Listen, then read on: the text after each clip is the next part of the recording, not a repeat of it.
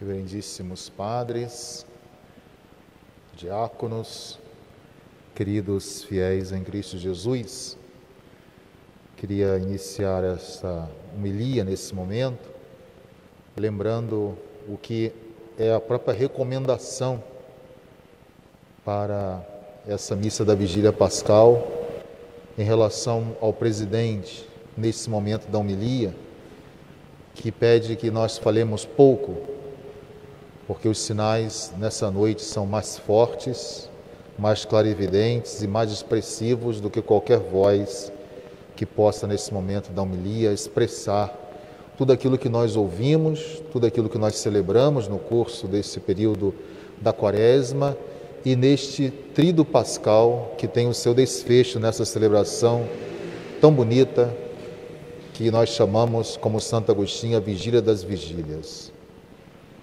E queria, antes de iniciar essa homilia também, parabenizar as pessoas que não saltaram nenhuma celebração desse trido pascal.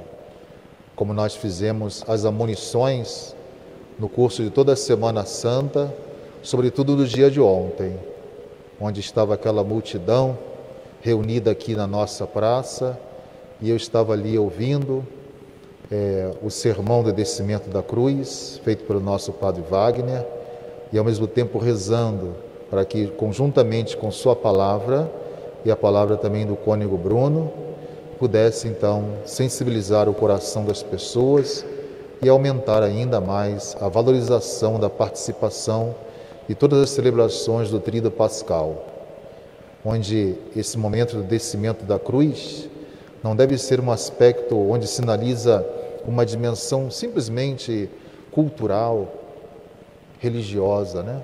Como nós fomos a um museu com esculturas barrocas, por exemplo, e nós admiramos as obras de Aleijadinho e tantos outros artistas que marcaram a nossa história artística do Brasil e até mesmo quando nós estamos fora, né, do nosso país, nós visitamos um museu e queremos procurar aquelas obras mais famosas, dos artistas mais famosos, né, mais proeminentes. Então, assim também é que nós vamos aos poucos fazendo valer a força do Evangelho e, ao mesmo tempo, o significado e a importância que esse mistério tem para a nossa vida. Voltando para a dimensão da liturgia da palavra, tão rica no dia de hoje, né, onde nós percorremos esses passos bonitos da história da salvação, desde a criação até a recriação.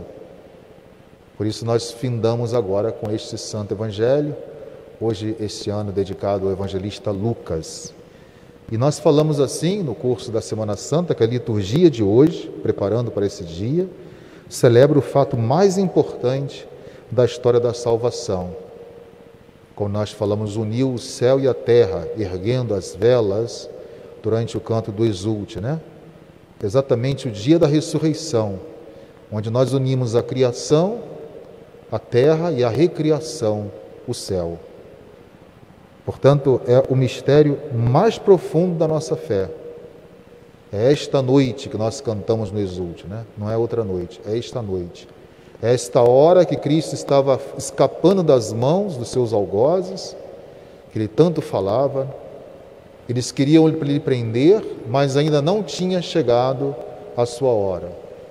Ou Jesus passou por entre eles e foi para o lugar apartado retirado, para continuar assim a sua comunhão contemplativa com o Pai, para chegar então esse momento culminante em que ele entende aquilo que nós celebramos ontem, que a cruz era algo necessário para a salvação, para a redenção, que Caifás então vai profetizar, pois era sumo sacerdote naquele ano e pôde dizer, né? Era necessário que um só morresse para a salvação de muitos. E também assim concretizando os quatro cantos do servo do sofredor naquele momento cruento da cruz. Portanto, é a liturgia mais solene, como nós falamos, e rica de todo o ano litúrgico. Por isso falamos que é a vigília das vigílias, né? Então, diante desse sírio, nós proclamamos o hino, o hino pascal. Por isso o padre pede a bênção ao bispo, e o bispo dar a bênção, que o Senhor Jesus Cristo esteja no teu coração e teus lábios, para que você possa, tu possas proclamar a sua Páscoa. a Páscoa de Cristo Jesus. E assim incensa esse sírio também, né, para poder é, cantar esse exulte, que é o nosso canto que nós estamos prendendo, conjuntamente com glória que nós entoamos. Porque durante o tempo da quaresma nós vivemos esse período da penitência, a nossa intimidade com Deus, mas nós queremos cantar ao Senhor, cantar um canto novo ao Senhor. Como o Salmo 116, nós vamos cantar eternamente: Deus é bom, a sua misericórdia é infinita, porque Deus, através desse grande feito, Ele não olha mais o nosso passado de pecado, Ele não está mais preso ao jardim do Éden, quando tudo perdemos daquilo que Deus nos deu. Mas agora nós reconquistamos, né? Mas esse texto de São Paulo aos Romanos. Será que ignorais que todos nós batizados em Jesus Cristo é na sua morte que fomos batizados? Então, esse sírio quer nos recordar a vitória de Cristo sobre as trevas, as trevas da morte e as trevas do pecado. Ó pecado de Adão foi cantado, né? Foi tão necessário para que Deus pudesse enviar os, ao mundo o seu Filho para nos redimir. Nós não estamos mais assim aprisionados ao pecado de Adão e também em Cristo que veio acordar todos aqueles que estavam adormecidos no túmulo, no Sheol, na mansão dos mortos.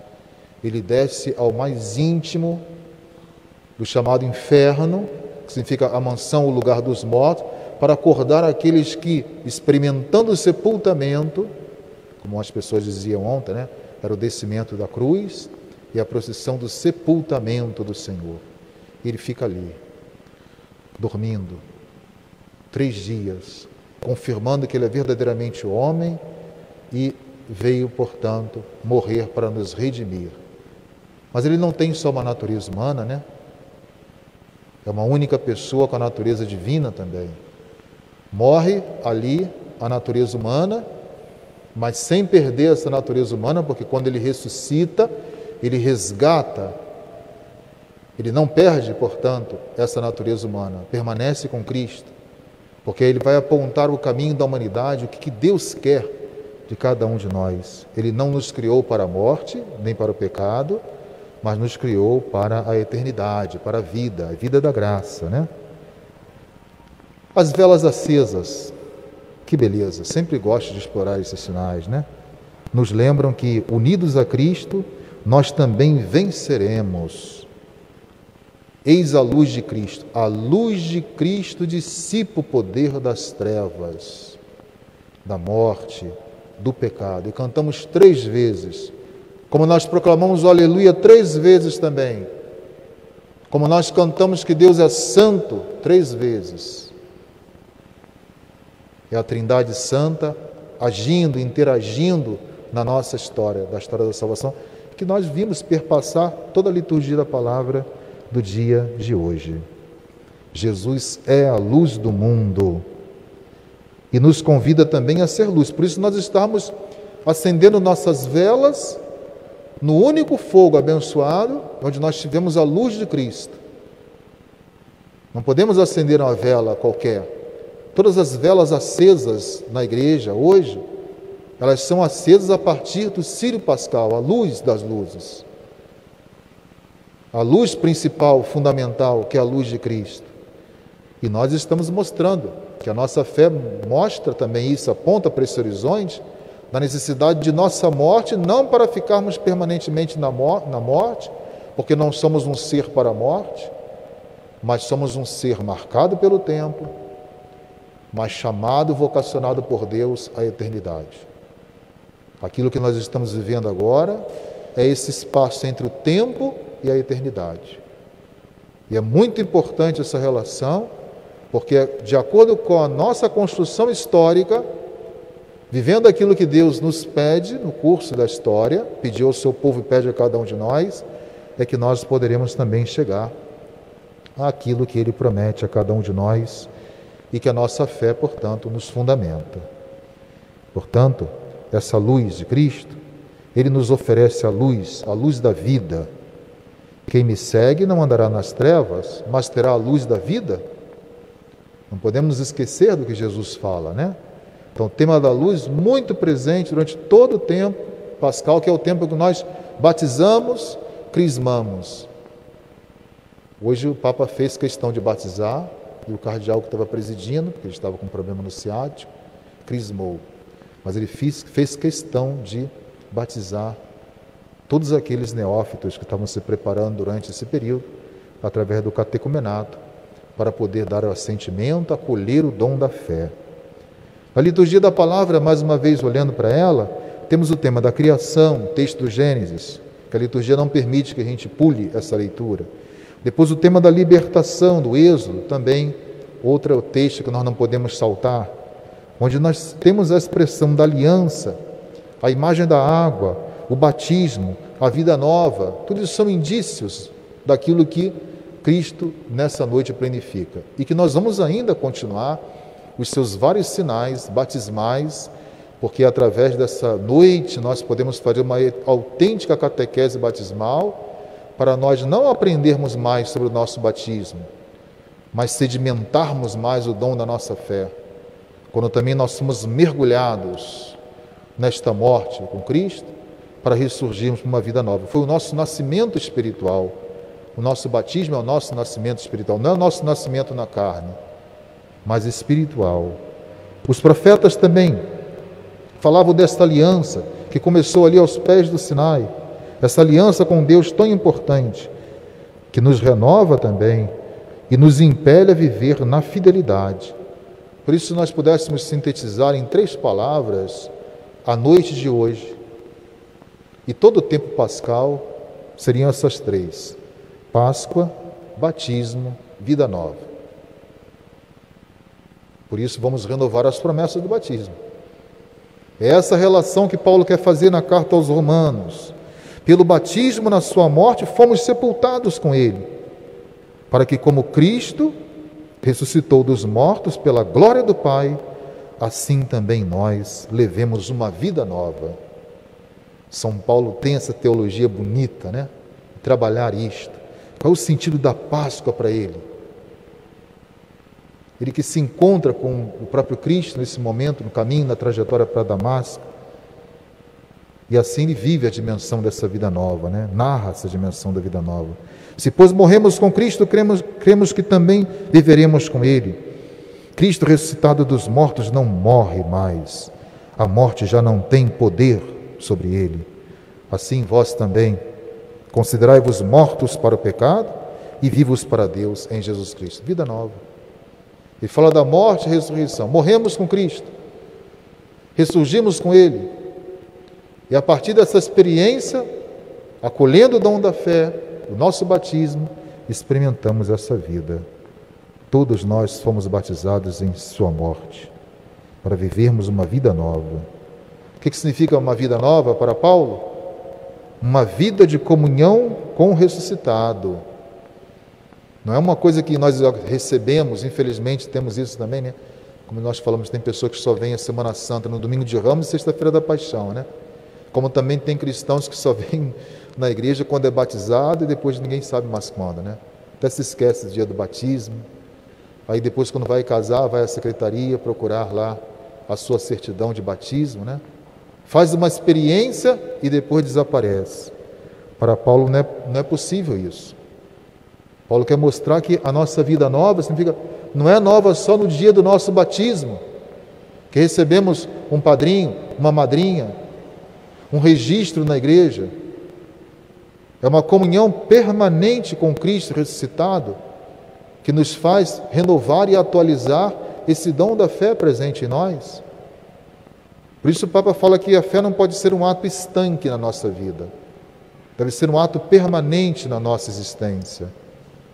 Portanto, meus irmãos, bonito esse relato também do Evangelho de Lucas no capítulo 24, né? No primeiro dia da semana, bem de madrugada, as mulheres foram ao túmulo de Jesus. O Papa Francisco, no ano passado, mencionando essa passagem, ele dizia: a ressurreição de Cristo não é um retorno à vida como aquela de Lázaro do passado. Lázaro volta a viver com as suas irmãs. Cristo não morre para voltar a viver como Lázaro. Ele morre uma vez por toda, porque Lázaro morreu duas vezes, né? Morreu uma vez, Cristo ressuscitou, depois morreu a segunda vez e foi para a eternidade, né? Jesus Cristo não faz isso. A morte dele não pode ser comparada de Lázaro. O Pai está com ele, ele termina a sua obra, ele volta para o Pai e nos envia o seu Espírito Santo, né? A cruz de Cristo, então, ele falava, é a cátedra de Deus, que nos ensinou plenamente a lógica do seu amor por nós. Hoje nós entendemos melhor o que nós celebramos ontem. Por isso nós fazemos questão de as pessoas participarem, não porque a gente quer ver a igreja cheia. É como se fosse uma aula que Deus vai nos dando, né? O aluno participou de uma segunda aula, perdeu a terceira, quando ele vai para a quarta, ele fica desorientado. Não consegue entender bem aquela aula que ele participou na segunda, porque não tem uma clara evidência, é uma evolução. A quarta, a terceira e a quarta trazem luz à segunda. E assim, portanto, essa sequência que nós precisamos, não que Deus seja fragmentado, mas nós precisamos entender essa Então, a lógica do amor de Deus hoje torna-se clara evidência. Por que Cristo morreu? Por que Cristo morreu na cruz? E Paulo tem essa teologia. O que nos atrai na cruz de Cristo? Ela pode ser repulsa ou ela pode ser um sinal de decifração de muitas perguntas, né? Como o Papa também deu essa mensagem de Páscoa muito bonita, falando lá das mortes na Ucrânia. Diante da morte, a palavra mais eloquente é o silêncio, porque ele quis explorar a imagem do silêncio que nós fizemos ainda hoje, nessa parte da manhã do sábado. Ficamos meditando ainda tudo aquilo que nós vivemos ontem, na sexta-feira da paixão, tudo aquilo que nós ouvimos. Foi um tempo de silêncio, um tempo mais de escuta do que de fala. Então, o que falar diante do horror da guerra? Não tem palavra para explicar no século 21 como um país pode entrar em guerra com outro. Então, ele preferiu dizer, diante dessa situação de morte, a palavra mais eloquente, mais elevada, mais sublime é o silêncio. E nós ficamos em silêncio.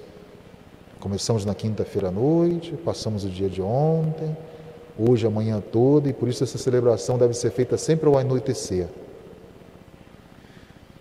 Caros irmãos, nós conquistamos um direito fundamental na Páscoa, que é a esperança que vem do céu.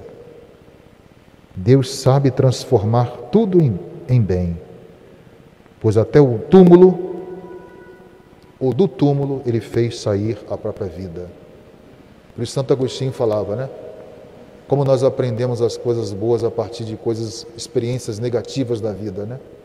De tão bom que Deus é, ele nos ensina a tirar coisas boas das experiências negativas. Então, ele nos ensina e mostra esse túmulo vazio que as mulheres vão experimentar no Evangelho de Lucas. Amanhã já João vai dar uma outra descrição onde Maria Madalena vai ao túmulo, depois vai falar a João e Pedro, os dois correm.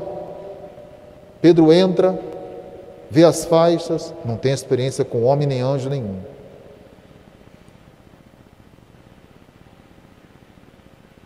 A escravidão e a morte não tem mais a última palavra sobre nós. Esse é o sentido do olhar o túmulo vazio. Eu, quando uma vez era padre do seminário, Dei uma imagem para os meus seminaristas e muitos ficaram até tocados por isto, né?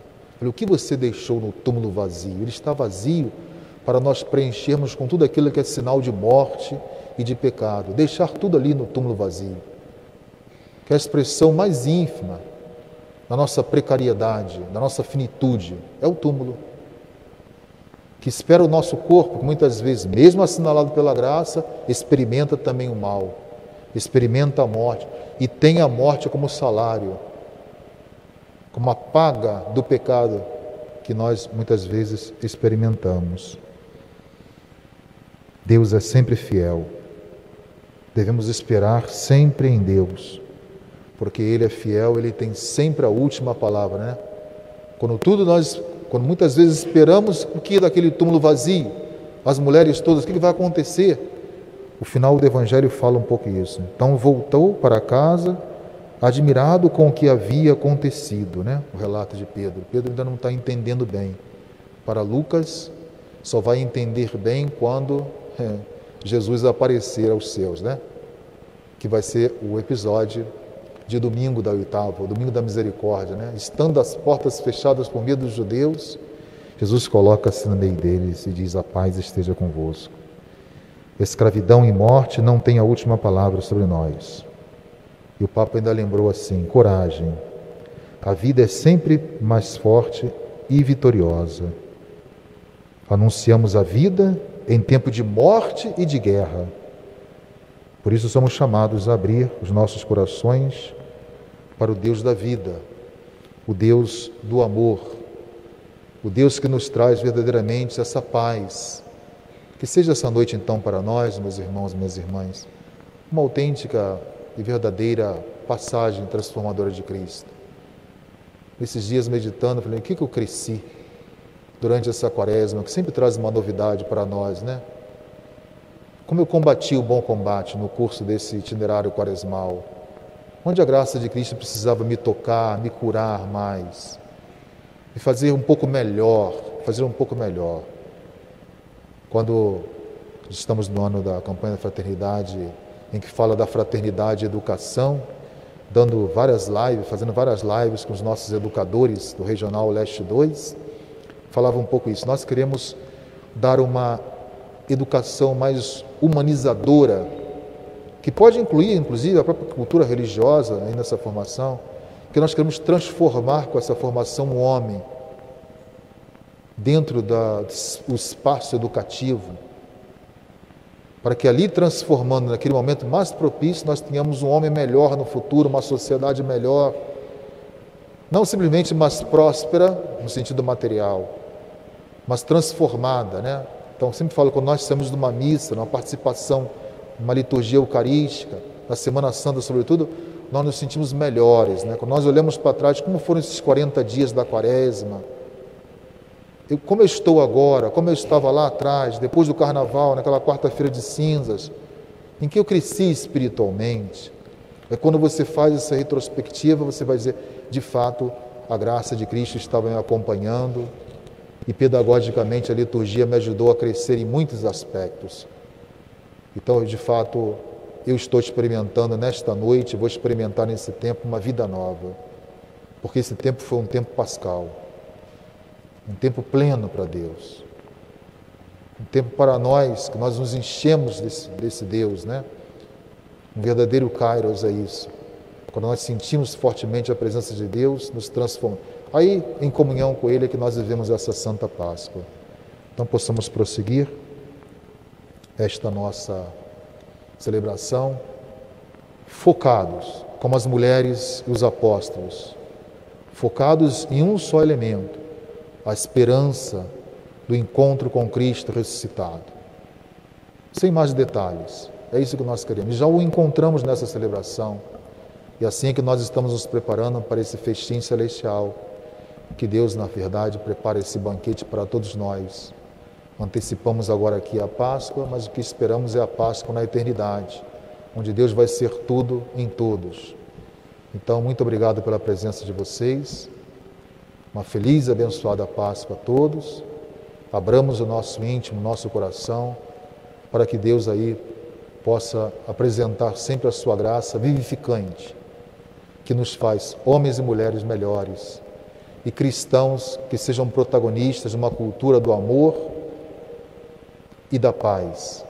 Saímos daqui com esta verdade e anunciemos com grande alegria, como as mulheres fizeram juntamente com os apóstolos, Cristo ressuscitou verdadeiramente para a glória de Deus Pai. Louvado seja nosso Senhor Jesus Cristo.